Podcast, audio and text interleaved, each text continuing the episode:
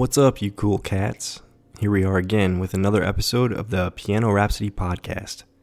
This is a podcast where you follow the journey of an amateur piano player as I work my way up from an intermediate level to hopefully advancing to playing things like Gershwin's Rhapsody in Blue one day. Every week, we take a look at one of the pieces I encounter along the way, and we learn a little bit about history and music. We are currently on a series where we are making our way through musical history. We started in the year 1700, and now we are well into the 1900s.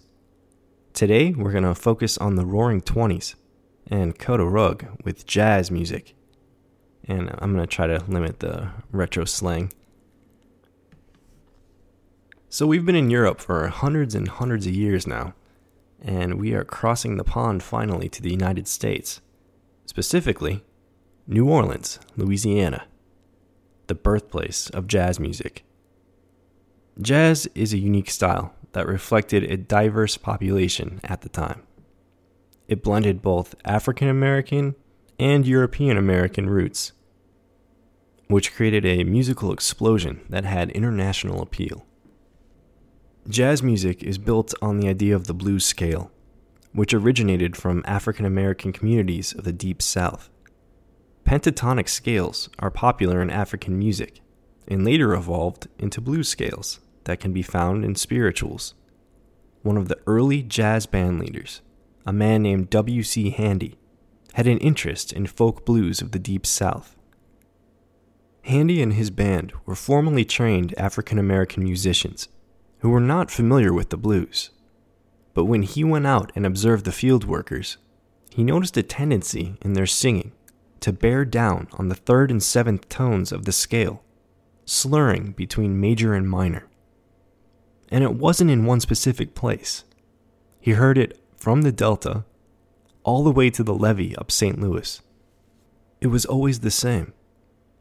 And instead of strumming guitars, the players would slap them, doubling the instrument as both a guitar and a drum.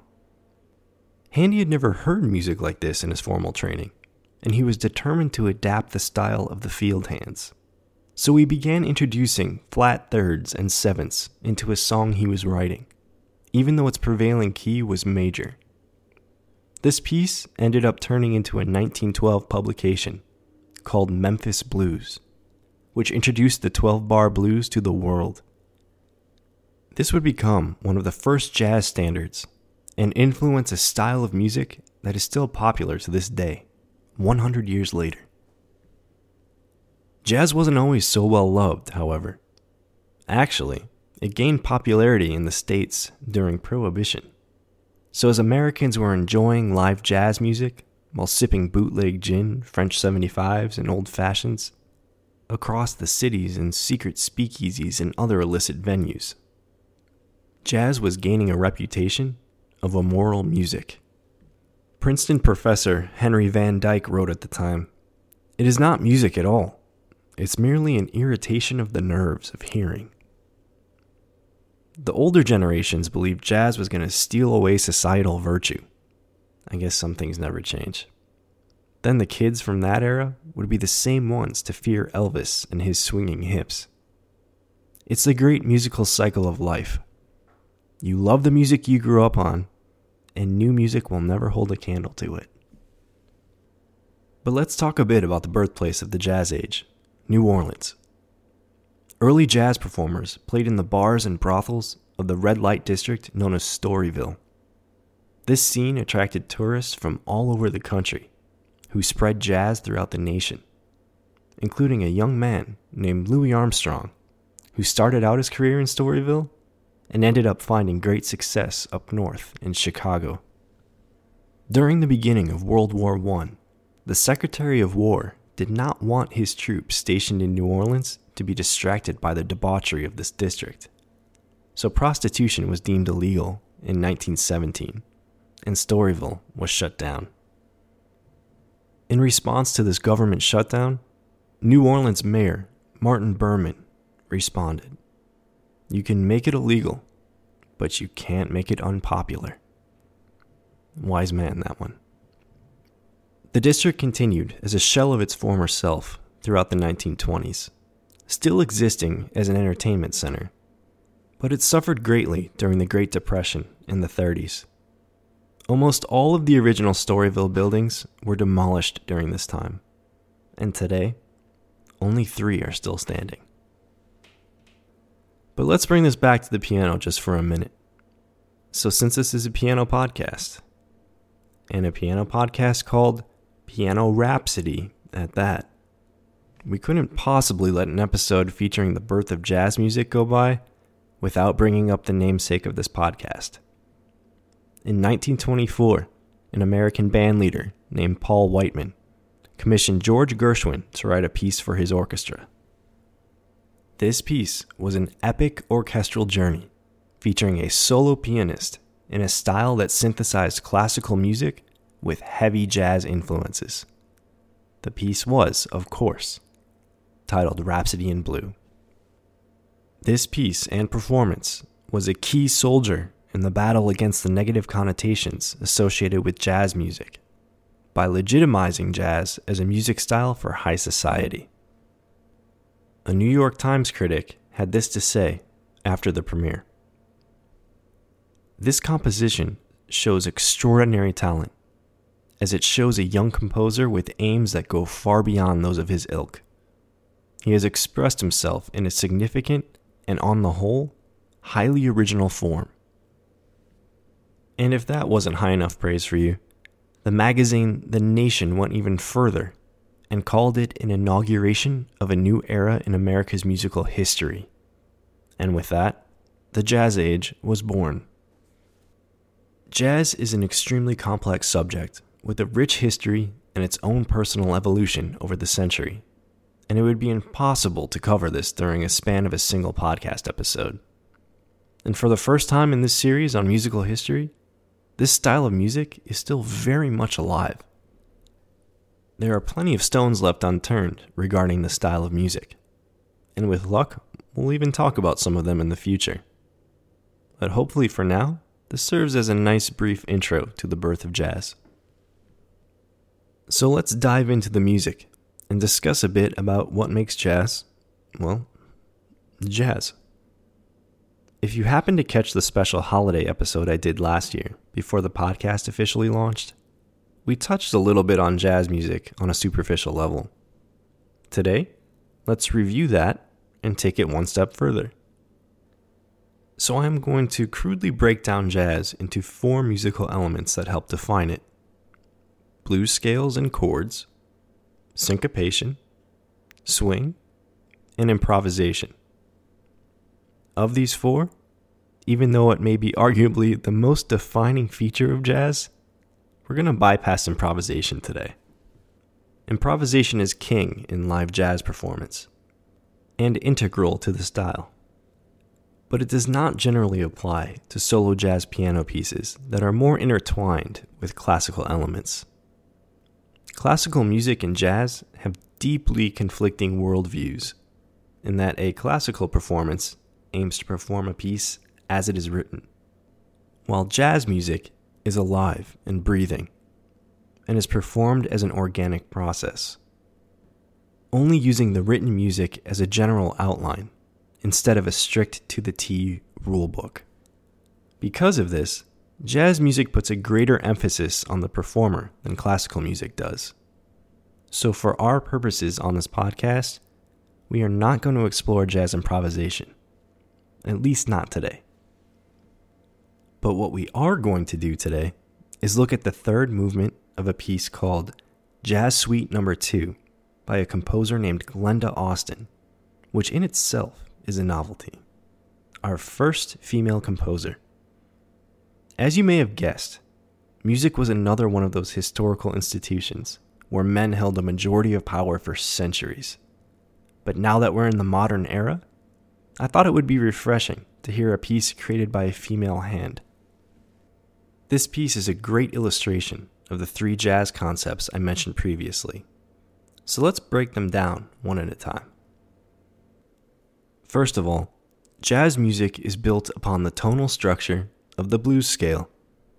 We got to hear the differences between major, minor, and blues scales in the holiday episode, but let's actually talk about how we build a blues scale today.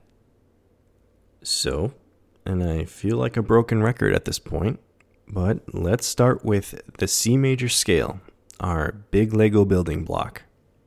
This is the only major scale to utilize all of the white keys. So that gives us C, D, E, F, G, A, B, C.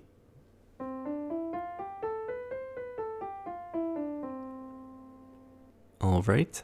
The next step is to alter this to the C natural minor scale. Now, we've done this before too, but let's review it again.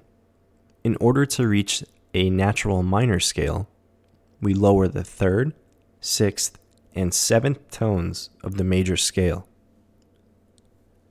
So that would change E to E flat, A to A flat, and B to B flat. So a C natural minor scale would be C, D, E flat, F, G, A flat, B flat, C.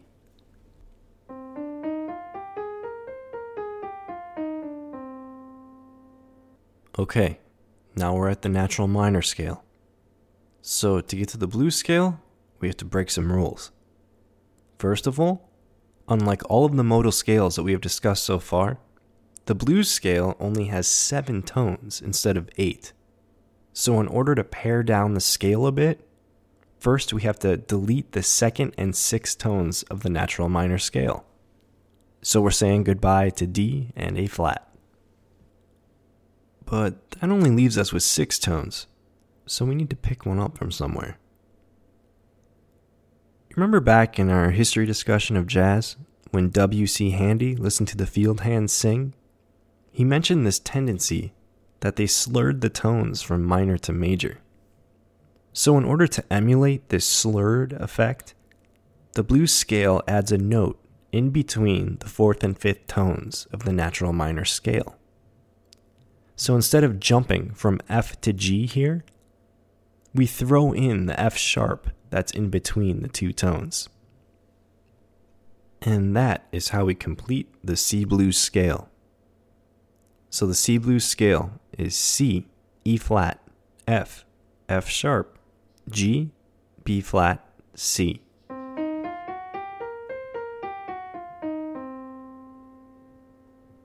And there you have it. We started with the C natural minor scale, deleted the second and sixth tones, then added that slurred note to slide from the fourth to the fifth. This is the sound palette for jazz music. Jazz musicians just kind of took the traditional major scale and threw it in a blender just to see what would come out. They deleted some tones here, added a tone there, and it ended up creating some unique and interesting chord combinations. So that was the first idea. The second is syncopation. Syncopation refers to a rhythmic quality, where accented notes are placed in unexpected places off the beat. It creates an effect of disturbance to the regular flow of rhythm and keeps things exciting and unpredictable and unpredictability is a shining quality of jazz music that goes hand in hand with improvisation. Today's piece is loaded with syncopated rhythms, but I want to highlight the left handed accompaniment, which pops up repeatedly throughout the piece. Now, the meter of this piece is a standard 4 4, so that tells us we have four beats in a measure. So we expect a 1, 2, three, four, one, two, three, four beat. So let's listen to the first couple bars, hands together.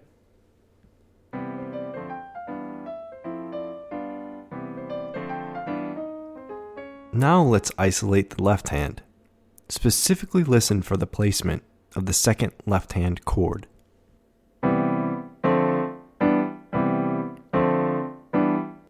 The first chord arrives right on the first beat which is normal. But the second one pops up after the second beat, on the second and a half beat. This is what really gives the piece a jazz flavor from the very opening bars. Let's listen to it one more time with the left hand on a loop, and I'll count for you. Two, three, four, one, two, and three, four. One, two, and three, four. So you can see how that second chord really pops because it's on the second and a half beat. So to illustrate the difference, I'm going to alter the first measures and play the left hand directly on the beat. So here's what that sounds like. One, two, three, four. One, two, three, four. Two, three, four. So the chords here fall directly on the first, third, and fourth beats. So let's give that syncopated version one more listen.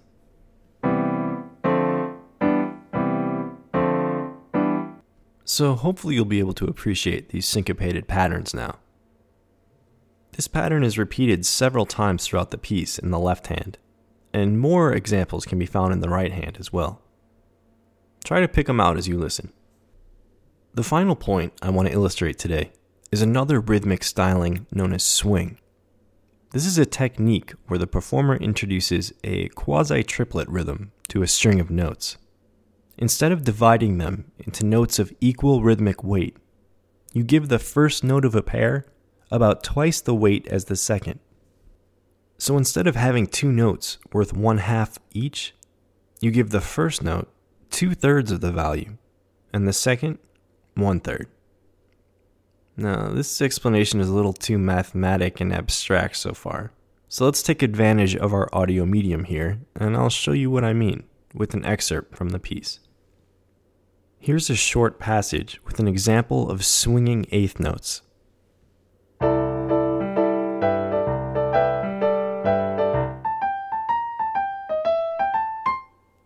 Now, just like what I did with the syncopation part, I want to show you what it would sound like if I play this same exact passage straight, where every note holds the same equal weight.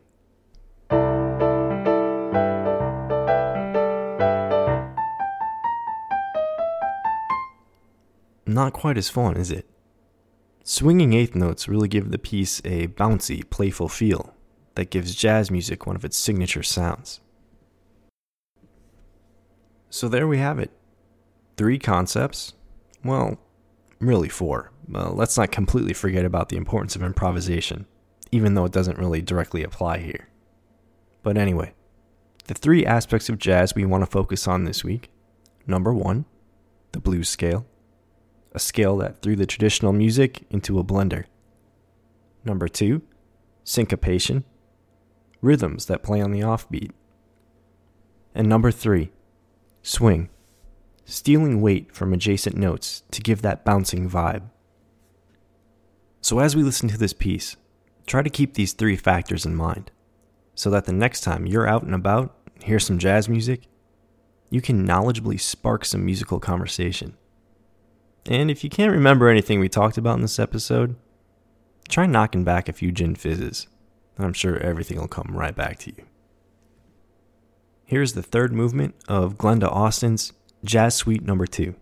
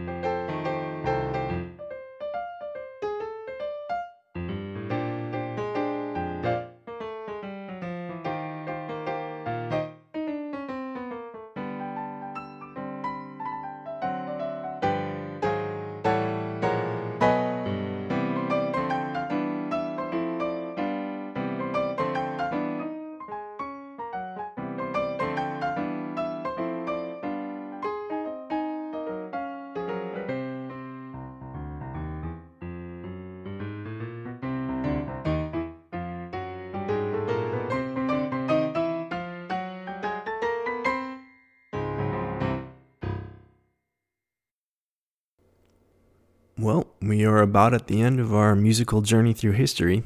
We have one last stop next week, and that will be a discussion on modernism. So hopefully you'll join me next week and we can wrap up this trip. As always, you can find the standalone recording of this piece discussed in the episode in the podcast feed. And if you'd like to reach out to me, find me on Twitter at Piano Rhapsody or email me at pianorhapsodypodcast at gmail.com. If you prefer, you could check out my SoundCloud page for a playlist of all music, no talk. Thanks very much for checking out the podcast. Please, please, please feel free to rate, review, and subscribe on whichever platform you are using to listen to this right now. Talk to you all next week.